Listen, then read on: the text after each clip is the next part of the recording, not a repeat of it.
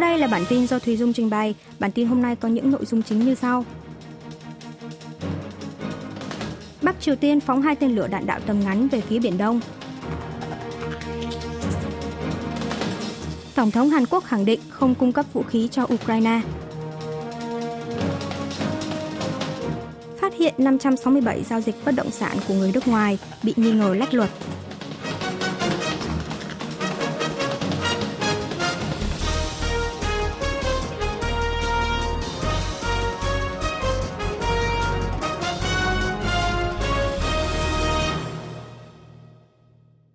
Bắc Triều Tiên phóng hai tên lửa đạn đạo tầm ngắn về phía Biển Đông. Hội đồng tham mưu trưởng Liên quân Hàn Quốc cho biết, từ 11 giờ 59 phút tới 12 giờ 18 phút trưa ngày 28 tháng 10, Bắc Triều Tiên đã phóng hai tên lửa đạn đạo tầm ngắn từ khu vực huyện Thông Trơn, tỉnh Gangwon về phía Biển Đông. Quân đội vẫn đang phân tích cụ thể về tầm bắn, độ cao và vận tốc của tên lửa. Hội đồng tham mưu trưởng Liên quân đang tăng cường giám sát, cảnh giới, đồng thời phối hợp chặt chẽ với Mỹ, duy trì trạng thái sẵn sàng đối phó với mọi tình huống. Cách đây 2 tuần, vào sáng sớm ngày 14 tháng 10, miền Bắc đã phóng một tên lửa đạn đạo tầm ngắn, được phỏng đoán là tên lửa Iskander, phiên bản Bắc Triều Tiên KN-23. Vụ phóng lần này là vụ phóng tên lửa thứ 14 của Bình Nhưỡng, kể từ sau khi chính phủ mới của Hàn Quốc ra mắt. Như vậy là miền Bắc đã nối lại khiêu khích sau khi Đại hội Đảng Cộng sản khóa 20 của Trung Quốc khai mạc vào ngày 16 tháng 10, đã bế mạc vào ngày 22 tháng 10 vừa qua,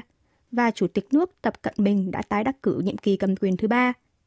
Ngoài ra, động thái khiêu khích lần này diễn ra trong bối cảnh quân đội Hàn Quốc đang triển khai cuộc tập trận cơ động thực binh quy mô lớn bảo vệ đất nước 2022 từ ngày 17 tới ngày 28 tháng 10. Động thái này có thể là nhằm phản đối cuộc tập trận do xét trạng thái đối phó của Liên quân Hàn Mỹ. Trong ngày 14, 18, 19 và 24 tháng 10 vừa qua, Bắc Triều Tiên đã liên tục bắn pháo vào vùng đệm trên biển, vi phạm thỏa thuận quân sự liên triều ngày 19 tháng 9 năm 2018, lấy cớ là đáp trả cuộc diễn tập bắn đạn thật của phía miền Nam – Tổng thống Hàn Quốc khẳng định không cung cấp vũ khí cho Ukraine. Theo nội dung đưa tin của hãng thông tấn TASS của Nga, tại cuộc họp của nhóm chuyên gia Nga về quan hệ quốc tế và Dai Club diễn ra tại Moscow vào ngày 27 tháng 10 giờ địa phương, Tổng thống Vladimir Putin đã phát biểu rằng theo ông được biết, Hàn Quốc đã quyết định cung cấp vũ khí và đạn dược cho Ukraine. Điều này sẽ phá hỏng mối quan hệ Hàn-Nga – về phát biểu trên của ông Putin, Tổng thống Hàn Quốc Yoon suk yeol khi trả lời phỏng vấn của báo giới sáng ngày 28 tháng 10, khẳng định Hàn Quốc không hề cung cấp vũ khí sát thương cho Ukraine, đồng thời nhấn mạnh rằng đây là vấn đề thuộc chủ quyền của Hàn Quốc. Ông Yoon cho biết trong thời gian qua, Hàn Quốc đã liên minh với cộng đồng quốc tế để hỗ trợ nhân đạo, hòa bình cho Ukraine. Seoul đang nỗ lực để duy trì hòa bình và mối quan hệ tốt đẹp với mọi quốc gia trên thế giới, trong đó có Nga phát hiện 567 giao dịch bất động sản của người nước ngoài bị nghi ngờ lách luật. Bộ Địa chính và Giao thông Hàn Quốc ngày 28 tháng 10 công bố kết quả điều tra các hành vi bất hợp pháp của người nước ngoài ở lĩnh vực bất động sản. Bộ Địa chính đã phối hợp với Bộ Tư pháp và Cơ quan Hải quan tiến hành điều tra hơn 20.000 giao dịch nhà ở diễn ra trong vòng 2 năm trở lại đây. Trong đó chọn ra 1.145 giao dịch có dấu hiệu bất thường, tiến hành phân tích tài liệu, phát hiện được 567 vụ nghi ngờ có hành vi vi phạm pháp luật. Trong đó có 121 trường hợp nghi ngờ giao dịch ngoại tệ trái phép trong nước để huy động tiền mua bất động sản, như mang theo trên 10.000 đô la Mỹ tiền mặt vào trong nước mà không khai báo với hải quan, hoặc giao dịch ngoại hối mà không thông qua ngân hàng. Ngoài ra, Bộ Địa chính còn phát hiện được nhiều trường hợp nghi ngờ vi phạm như vay tiền thông qua công ty của bố mẹ hoặc chồng, kinh doanh dịch vụ cho thuê bất động sản dù tư cách visa không phù hợp, ký hợp đồng dưới danh nghĩa người nước ngoài nhưng giao dịch thực tế và nộp tiền lại dưới tên công dân Hàn. Trong số các trường hợp nghi ngờ trên, có 314 trường hợp liên quan tới người mang quốc tịch Trung Quốc, chiếm 55,4%, sau đó tới Mỹ, 104 trường hợp, người Canada 35 trường hợp. Bộ Địa chính và Giao thông cho biết, người nước ngoài khi mua nhà ở trong nước có thể vay tiền thông qua ngân hàng ở nước mình, nên dư giả về vốn hơn so với người Hàn. Thêm vào đó, cơ quan chức năng trong nước lại khó xác định được tình hình sở hữu nhà ở của người nước ngoài để đánh thuế cao với người sở hữu nhiều nhà ở gây ra tranh cãi phân biệt đối xử ngược với người dân trong nước. Mỹ cảnh cáo chính quyền Bắc Triều Tiên sẽ bị xóa sổ nếu sử dụng vũ khí hạt nhân.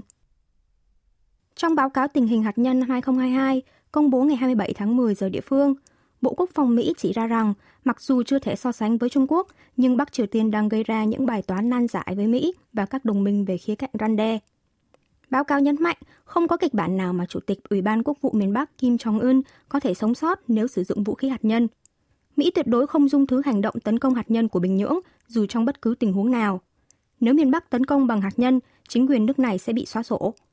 Ngoài ra, không chỉ tấn công bằng hạt nhân, nếu Bắc Triều Tiên tấn công chiến lược nhanh chóng vào các quốc gia Đông Á, thì vũ khí hạt nhân của Mỹ sẽ đóng vai trò răn đe vào các cuộc tấn công này. Bộ Quốc phòng Mỹ nhấn mạnh sẽ truy cứu trách nhiệm trong cả trường hợp Bắc Triều Tiên chuyển giao công nghệ, vật liệu hoặc các nhà chuyên gia liên quan đến hạt nhân cho các quốc gia, cơ quan khác.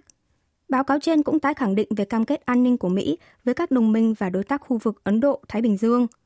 Mỹ nhận định mối lo ngại an ninh đang ngày một gia tăng do sự phát triển hạt nhân, tên lửa của Nga, Trung Quốc và Bắc Triều Tiên. Washington sẽ tăng cường năng lực răn đe phù hợp với sự thay đổi môi trường an ninh trong khu vực này. Hàn Quốc và Mỹ đang thảo luận chặt chẽ để tăng cường răn đe mở rộng Bắc Triều Tiên. Tại cuộc họp báo với các phóng viên Hàn Quốc thường trú tại Mỹ vào ngày 27 tháng 10 giờ địa phương, Đại sứ Hàn Quốc tại Mỹ Cho Tae-yong đánh giá tình hình bán đảo Hàn Quốc hiện nay đang hết sức nghiêm trọng. Liên quân Hàn Mỹ đang thảo luận chặt chẽ với Mỹ để tăng cường răn đe mở rộng với Bắc Triều Tiên, duy trì phối hợp để đối phó một cách cứng rắn, quyết liệt với động thái khiêu khích của Bình Nhưỡng. Gần đây, miền Bắc liên tiếp phóng tên lửa, bắn pháo để cao uy hiếp nhưng lại đổ lỗi trách nhiệm cho Mỹ. Không lại trừ khả năng miền Bắc sẽ tiếp tục khiêu khích như thử hạt nhân, phóng tên lửa đạn đạo xuyên lục địa ICBM, khiêu khích bằng vũ khí thông thường trong thời gian tới. Nối tiếp các vụ phóng tên lửa đạn đạo tầm ngắn gần đây, trong đầu tháng này, miền Bắc đã phóng tên lửa đạn đạo tầm trung xuyên qua không phận Nhật Bản. Cơ quan tình báo Hàn Mỹ nhận định có thể Bình Nhưỡng đã hoàn tất công tác chuẩn bị để có thể thử hạt nhân bất cứ lúc nào.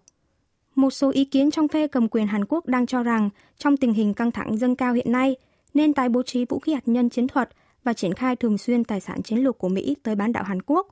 Tuy nhiên, Mỹ lại không đồng ý với quan điểm này mà chỉ tập trung thảo luận trên phương diện tăng cường năng lực răn đe mở rộng. Chính phủ Hàn Quốc đang có các biện pháp quân sự nhằm tăng cường răn đe mở rộng trong trường hợp miền Bắc thử hạt nhân, đồng thời xúc tiến dự thảo nghị quyết cấm vận mới với Bình Nhưỡng tại Hội đồng Bảo an Liên Hợp Quốc không quân Hàn Mỹ sắp tập trận chung quy mô lớn, huy động hơn 240 máy bay. Không quân Hàn Quốc ngày 28 tháng 10 cho biết sẽ tiến hành tập trận Vigilant Storm với Bộ Tư lệnh Không quân 7 quân đội Mỹ trong vòng 5 ngày, từ 31 tháng 10 cho tới hết 4 tháng 11, nhằm kiểm chứng năng lực tác chiến hàng không liên quân thời chiến. Hai nước dự kiến cử tổng cộng hơn 240 máy bay tham gia tập trận, trong đó không quân Hàn Quốc điều động hơn 140 máy bay như chiến đấu cơ F-35A, F-15K, không quân Mỹ xuất kích máy bay chiến đấu F-35B, máy bay tác chiến điện tử EA-18G, máy bay do thám U-2. Không quân Hàn Quốc cho biết đây là lần đầu tiên chiến đấu cơ F-35B của không quân Mỹ được triển khai thẳng tới căn cứ trong nước, tham gia tập trận chung trên không. Trong thời gian tập trận, không quân Hàn Mỹ sẽ diễn tập các nhiệm vụ tác chiến phòng không chính như phi đội bay tấn công, phòng thủ, ngăn chặn máy bay khẩn cấp. Ngoài ra, Trung tâm điều hành hàng không và vũ trụ Hàn Quốc KAOC sẽ vận hành, kiểm soát và kiểm tra năng lực tác chiến của nguồn lực chiến đấu liên quân theo thời gian thực. Không quân Hàn Mỹ lần đầu tiên tiến hành cuộc tập trận trên vào năm 2015 dưới tên gọi Vigilant Ace. Từ năm 2018, hai nước đổi tên thành cuộc tập trận trạng thái sẵn sàng chiến đấu tổng hợp CFTE. Từ năm nay, cuộc tập trận lại được đổi tên thành Vigilant Storm, mở rộng quy mô hơn nhằm tăng cường năng lực chiến thuật mang tính chiến lược của không quân hai nước, củng cố trạng thái phòng thủ liên quân. Trước đó, vào năm 2018, chỉ có không quân Hàn Quốc tập trận, Liên quân Hàn Mỹ chỉ diễn tập quy mô nhỏ dưới cấp tiểu đoàn. Năm 2019, hai bên không tổ chức tập trận. Hải quân Hàn Quốc sẽ tham gia lễ duyệt binh hạm đội quốc tế của Nhật Bản vào đầu tháng 11. Bộ Quốc phòng Hàn Quốc ngày 27 tháng 10 công bố sẽ cử chiến hạm của Hải quân tham dự lễ duyệt binh hạm đội quốc tế do Nhật Bản tổ chức vào ngày 6 tháng 11 tới. Bộ Quốc phòng giải thích trong quá khứ, Hải quân từng hai lần tham gia lễ duyệt binh hạm đội quốc tế của Nhật Bản. Quyết định trên được Bộ Quốc phòng cân nhắc tới thông lệ quốc tế, công nhận húc Nhật Kỳ là lá cờ chính thức treo trên tàu chiến lược của lực lượng phòng vệ Nhật Bản. Ngoài ra, xét tới tình hình an ninh nghiêm trọng quanh khu vực bán đảo Hàn Quốc gần đây, sau hàng loạt động thái khiêu khích của Bắc Triều Tiên, Bộ Quốc phòng nhận định cần đặt ưu tiên hàng đầu vào lợi ích an ninh khi tham gia lễ duyệt binh hạm đội quốc tế tại Nhật Bản. Hải quân sẽ cử tàu hỗ trợ chiến tranh nhanh Soyang 10.000 tấn AOE 51 tham gia lễ duyệt binh hạm đội quốc tế. Tàu Soyang sẽ rời cảng Chinhe vào ngày 29 tháng 10 và dự kiến cập cảng Yokosuka, Nhật Bản vào ngày 1 tháng 11. Sau khi tham dự lễ duyệt binh hạm đội quốc tế, Hải quân Hàn Quốc dự kiến sẽ tiến hành tập trận chung đa quốc gia với tàu chiến của các nước tham gia cho tới hết ngày 7 tháng 11. Có tổng cộng 13 nước tham gia lễ duyệt binh hạm đội quốc tế năm nay. Ngoài Hàn Quốc và Nhật Bản, còn có các nước như Anh, Mỹ, Australia, Pháp, Canada, Ấn Độ, Indonesia, New Zealand, Pakistan, Singapore và Thái Lan. Bộ Quốc phòng cho biết, nhân lễ duyệt binh hạm đội quốc tế sẽ diễn ra hội thảo Hải quân Tây Thái Bình Dương với sự tham gia của Tổng tham mưu trưởng Hải quân của hơn 30 nước. Bộ Quốc phòng kỳ vọng đây sẽ là cơ hội tốt để tăng trưởng quan hệ hợp tác an ninh trên biển với các nước láng giềng và cộng đồng quốc tế. Hàn Quốc từng hai lần tham dự lễ duyệt binh hạm đội quốc tế do Nhật Bản tổ chức vào năm 2002 và 2015. Nhật Bản cũng từng hai lần tham dự lễ duyệt binh hạm đội quốc tế do Hàn Quốc tổ chức vào năm 1998 và 2008. Ủy ban Giám sát Tài chính Hàn Quốc sẽ gọi vốn hơn 2,1 tỷ đô la Mỹ cho Quỹ ổn định thị trường trái phiếu trong tuần sau.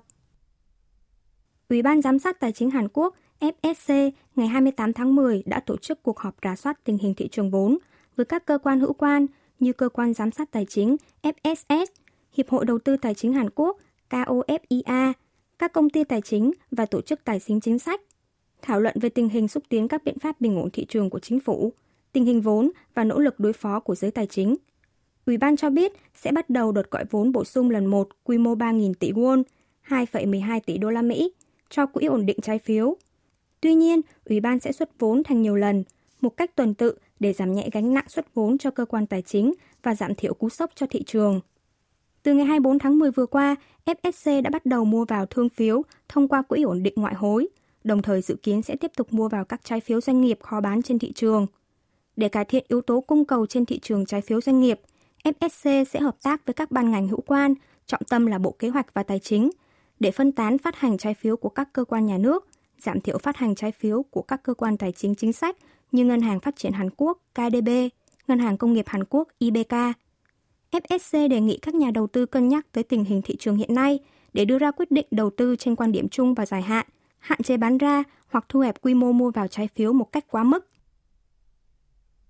Chính phủ Hàn Quốc giảm giá tối đa 30% nguyên liệu muối kim chi. Bộ Nông lâm, Công nghiệp chăn nuôi và Lương thực Hàn Quốc ngày 28 tháng 10 công bố đối sách ổn định cung cầu nguyên liệu trong mùa muối kim chi năm nay. Chính phủ dự báo nguồn cung các nguyên liệu chính để muối kim chi như tỏi, ớt, hành tây sẽ giảm so với mùa muối kim chi năm ngoái. Do vậy, từ tháng 11, chính phủ sẽ cung cấp 10.000 tấn nguyên liệu dự trữ ra thị trường, trong đó có 5.000 tấn tỏi, 1.400 tấn ớt khô, 3.600 tấn hành tây. Sản lượng muối biển năm nay được dự báo thấp hơn 7,1% so với năm ngoái. Do đó, chính phủ cũng sẽ cung cấp 500 tấn muối dự trữ ra thị trường, giảm giá tối đa 30% cho người tiêu dùng. Bộ Nông lâm sẽ ưu đãi giảm giá từ 20 đến 30% các loại nguyên liệu muối kim chi tại 820 điểm bán hàng trên toàn quốc như các siêu thị lớn, chợ đầu mối truyền thống, sàn thương mại điện tử từ ngày 3 tháng 11 đến ngày 7 tháng 12. Đồng thời, Bộ cũng sẽ dốc toàn lực để hợp tác với các ban ngành hữu quan chính phủ nhằm giảm gánh nặng chi phí cho người dân trong mùa muối kim chi. Hệ số lây nhiễm COVID-19 lớn hơn 1 2 tuần liên tiếp. Ủy ban đối sách phòng dịch trung ương thuộc Cơ quan Quản lý Dịch bệnh Hàn Quốc KDCA công bố tính đến 0 giờ ngày 28 tháng 10, Hàn Quốc ghi nhận 35.924 ca mắc COVID-19 mới, nhiều hơn 937 ca so với một tuần trước, hơn 11.189 ca so với một tuần trước và hơn 12.352 ca so với hai tuần trước. Thứ trưởng Bộ Y tế và Phúc lợi Cho Kyu Hong phân tích làn sóng lây nhiễm đang có dấu hiệu gia tăng trở lại sau một thời gian chững lại. Hệ số lây nhiễm trong tuần này đạt 1,09, hai tuần liên tiếp lớn hơn 1, có nghĩa dịch bệnh đang lây lan rộng. Số ca tử vong tăng thêm 31 ca. Mặt khác, trong vòng từ ngày 16 đến ngày 22 tháng 10, số bệnh nhân có triệu chứng nghi mắc cúm mùa đạt 7,6 người trên 1.000 bệnh nhân ngoại trú, tăng thêm 1,4 người so với một tuần trước, cao hơn nhiều so với ngưỡng bùng dịch là 4,9 người. Đặc biệt, số ca nghi mắc từ độ tuổi từ 13 đến 18 tuổi là 14,3 người, cao gấp 2,9 lần so với ngưỡng bùng dịch. Kể từ sau khi bùng phát dịch COVID-19, trong vòng 2 năm 2020 và 2021, dịch cúm mùa đã không bùng phát tại Hàn Quốc, nhưng đã bắt đầu bùng phát lên từ mùa thu năm nay. Quý vị và các bạn vừa nghe xong bản tin của Đài Phát thanh Quốc tế Hàn Quốc KBS World Radio